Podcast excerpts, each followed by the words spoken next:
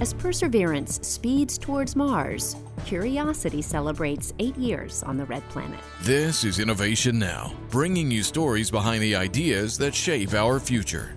NASA's Curiosity Mars rover has seen a lot since it first set its wheels inside Gale Crater on August 5, 2012. A self portrait taken on Sol 2082 showed how a Martian dust storm had significantly reduced visibility and sunlight at the rover's location. On Sol 2555, Curiosity used its telephoto lens to capture Mount Sharp in the morning light in a panorama composed of 44 individual images stitched together. Scientists have seen wind sculpted ripples on the top of Martian sand dunes unlike anything seen on Earth. Curiosity occasionally studies clouds to learn about the Martian atmosphere, which is only 1% as dense as Earth's air. Still, the black and white navigation cameras show that water ice clouds do sometimes form.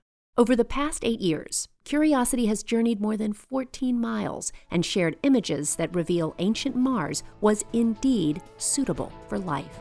And the data Curiosity continues to send home have scientists anxiously waiting to see what Perseverance might discover as well. For Innovation Now, I'm Jennifer Pulley.